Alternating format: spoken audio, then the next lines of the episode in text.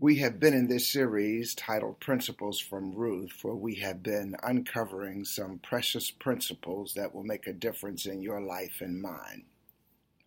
This is the final message in this series, and I'm convinced that if the men and women of faith, the children of God, will embrace these principles, it will change their life forever.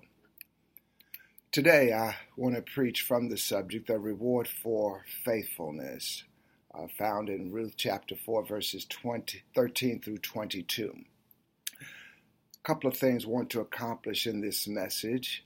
The first is to show how the Lord rewarded Ruth for her faithfulness. The second is to extrapolate from this text the principle that endures for all time, and then to show us how that principle can be manifested in your life and mine today. Let's look at the text. So Boaz took Ruth, and she became his wife, and he went into her, and the Lord gave her conception, and she bore a son. Then the women said to Naomi, Blessed be the Lord, who has not left you this day without a redeemer, and may his name be renowned in Israel. He shall be to you a restorer of life and a nourisher of your old age for your daughter in law who loves you, who is more to you than seven sons, has given birth to him. Then Naomi took the child and laid him on her lap and became his nurse. And the women of the neighborhood gave him a name, saying, A son has been born to Naomi. They named him Obed. He was the father of Jesse, the father of David. Now, these are the generations of Perez. Perez fathered Hezron, Hezron fathered Ram, Ram fathered Amminadab, Amminadab fathered Nahshon, Nahshon fathered Salmon, Salmon fathered Boaz, Boaz fathered Obed. Obed fathered Jesse, and Jesse fathered David. What a tremendous passage that we get from these verses. Uh, the book of Ruth is about redemption and how one can move or has moved beyond uh, the rights and privileges within the law of Judaism to redeem back property and to gain for himself a wife.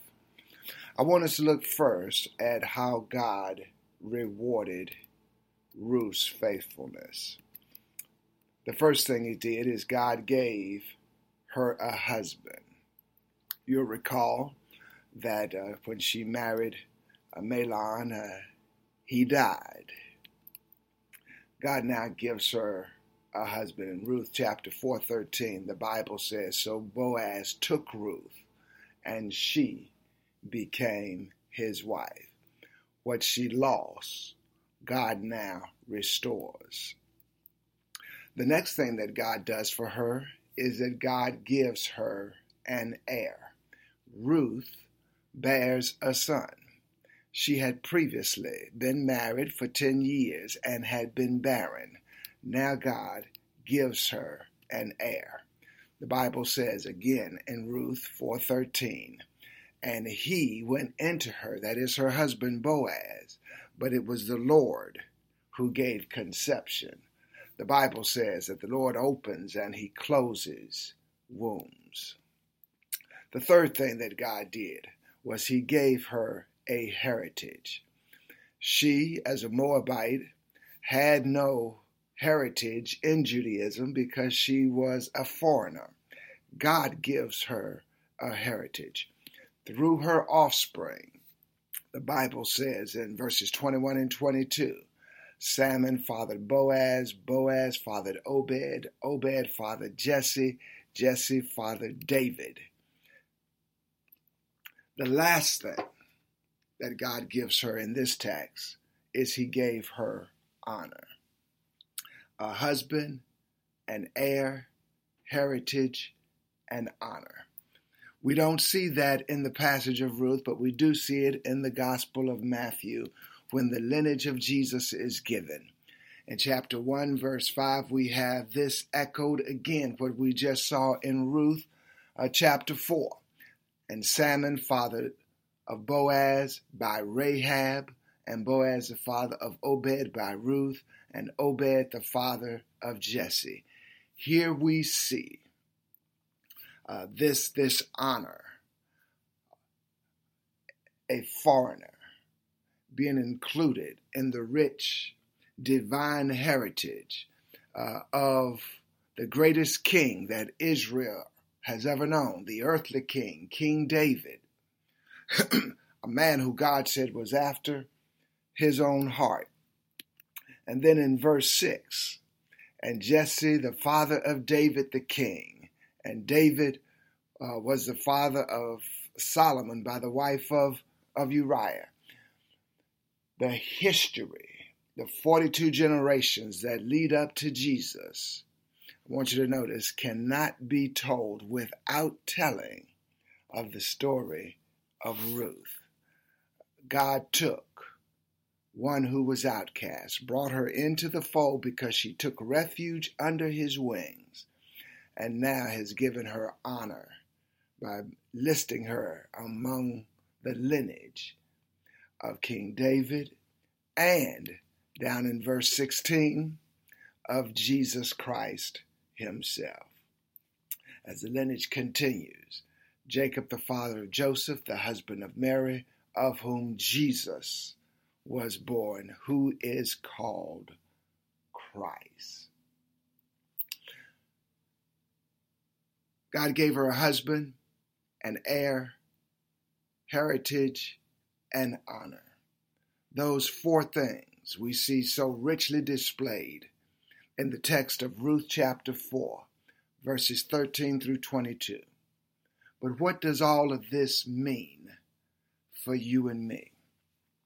There's a principle that is echoed in Scripture, and that principle is abundance. That when God rewards faithfulness, He rewards it in abundance. I want you to see it first in Ruth's restoration. Then I want to show you how it works for us. In Ruth's personal restoration, first of all, she was a Moabite. But now she's become the wife of a Bethlehemite. Her offspring would give her a permanent place uh, because women had no inheritance, typically in the, in Judaism. The fact that she has a an offspring now, a son, who will care for her, who will honor her as his mother, she has a permanent place. Ruth, as we met her when she comes to Bethlehem, Judah, she is poverty stricken and a laborer. Ruth finds rest and abundance, not just in a husband, but in a wealthy husband's house. Ruth was a widow. Now she's a beloved wife, redeemed at a high price. Ruth was barren. We do know that she had been married for 10 years and had been unfruitful a woman being barren in Judaism, the culture and the customs, where they were often shunned and ridiculed and considered to be somewhat of outcast, made fun of, and lived in shame. God removes the shame and makes her fruitful. What she lacked because of her faith, her refuge in God, God rewards in abundance. This did not happen in isolation, but it's the result of many prayers. In Ruth chapter 4, verse 13, we just saw that verse. The Bible says, So Boaz took Ruth and became his wife, and she became his wife. And he went into her, and the Lord gave her conception, and she bore a son. This one verse is the direct answer to many prayers that were prayed. In Ruth chapter 1, verse 8, Naomi prayed a general prayer for both of her daughters in law. Go, each of you, to return to your mother's house. And here's the prayer May the Lord deal kindly with you as you have dealt with the dead and with me. That answer comes here as she's uh, restored as a wife, restored uh, with a husband, bears fruit. Ruth also prayed. I'm sorry, Naomi also prayed in Ruth chapter 3, verse 1. This is a very specific prayer. Naomi says to, to her, My daughter, should not I seek rest for you, that it may be well with you? Chapter 3, verse 1, she recognizes that her plight will be as bad as Naomi's unless Ruth finds a husband and she puts into action what the law allows for a kinsman redeemer to not only buy back the property, but to become husband to this her widowed daughter in law. God answered that prayer in Ruth chapter 4, 13. Boaz prayed in Ruth chapter 2, verse 12.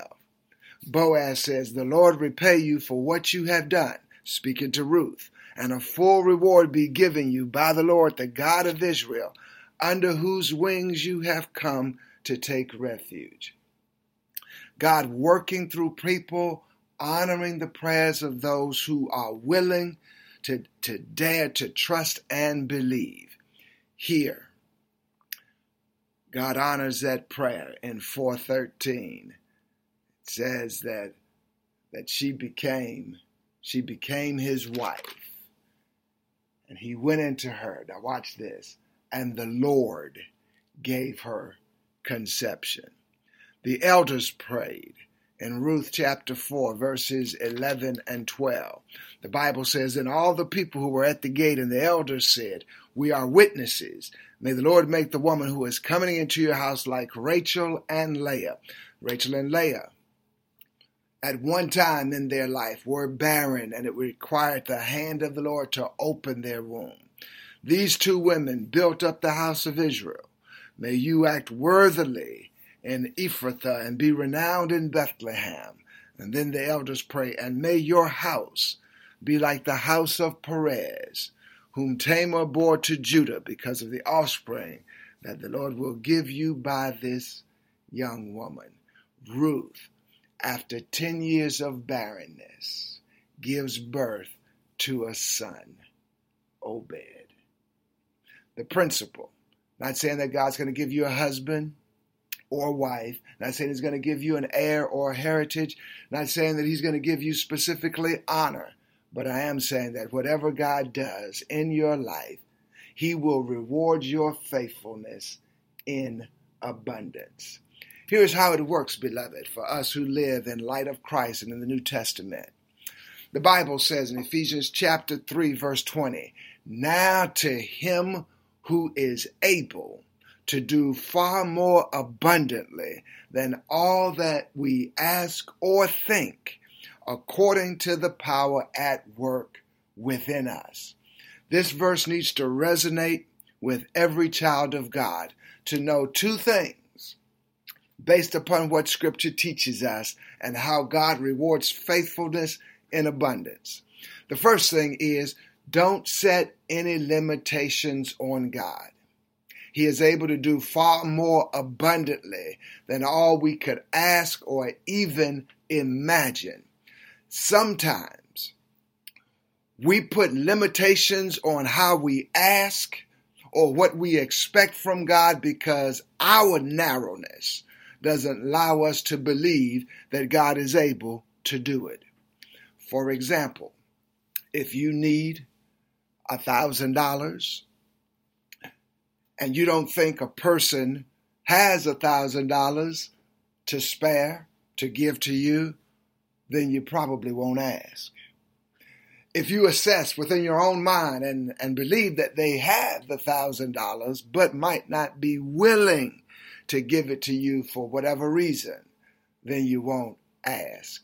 You see, our imaginations and what we think sometimes place limit on what we ask of God. And this verse says, God who rewards faithfulness and rewards it in abundance, don't put any limitations on God. He will not be limited by our label or defined by our definition.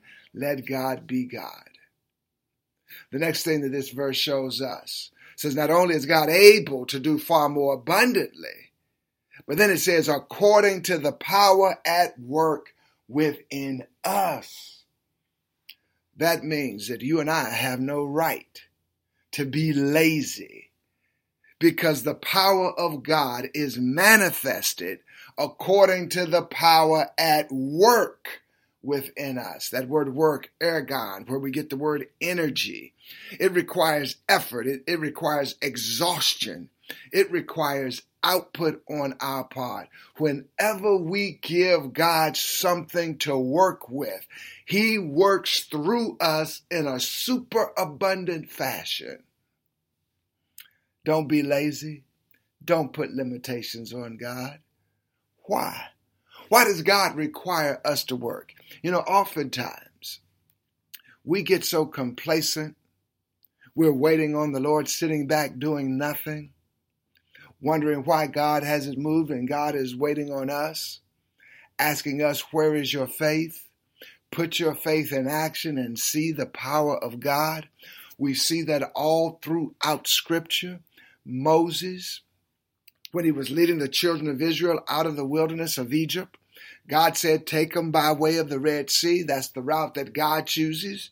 Moses leads them that way. They get to the Red Sea. The people start complaining. You brought us out here to drown. What on earth are we going to do? Moses does the right thing. He talks to God. God, what are you going to do? God talks to Moses. Moses, what do you have? God answers back, All I've got in this rod. God says to Moses, Use it.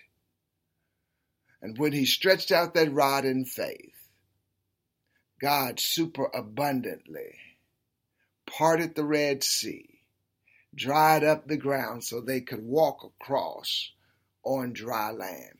David, when facing Goliath, did not pray for fire to come down from heaven to destroy him, but took what he had a slingshot and five smooth stones. Not because he needed five for Goliath, but because Goliath had four brothers. All I need is one stone for you, and all I have to do is put it in the air, and God will put his power behind it.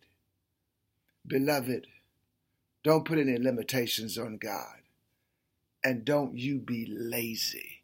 God works through people. God rewards faithfulness. Faith could be explained as anxious anticipation predicated on the Word of God, followed through with action. Why does God require this of you and me? Plain and simple, God has a purpose. Ephesians 3:21 says to him be glory in the church and in Christ throughout all generations forever and ever. Amen. God does it by working through us, able to do exceedingly abundantly above all that we could ask or even imagine according to the power that is at work in us. Why does God do it? For lasting glory. So that when people see the power that is displayed among the men and women of faith, the church, they see God in us is for his lasting glory. God saved you, not because he was lonely in heaven, but He saved you to commission you to make a difference. He's called us to be world changers. We're described as salt and light. Salt and light both make a difference. If light does not dispel darkness, it's useless. If salt doesn't preserve and protect and make a difference in what is brought into proximity with, it's useless. God called you and me to change the world. And it can begin today as you surrender your life to Him, knowing that He is a rewarder of those who diligently seek Him. The songwriter said, All to Jesus I surrender, all to Him I freely give. I will ever love and trust Him in His presence daily live. I surrender all, I surrender all, all to you, my blessed Savior. I surrender all. Withholding nothing, give your life to Jesus. Let the power of God go to work within you. Let his power be made manifest in you as you join other followers of Jesus who are determined to change the world. God bless you.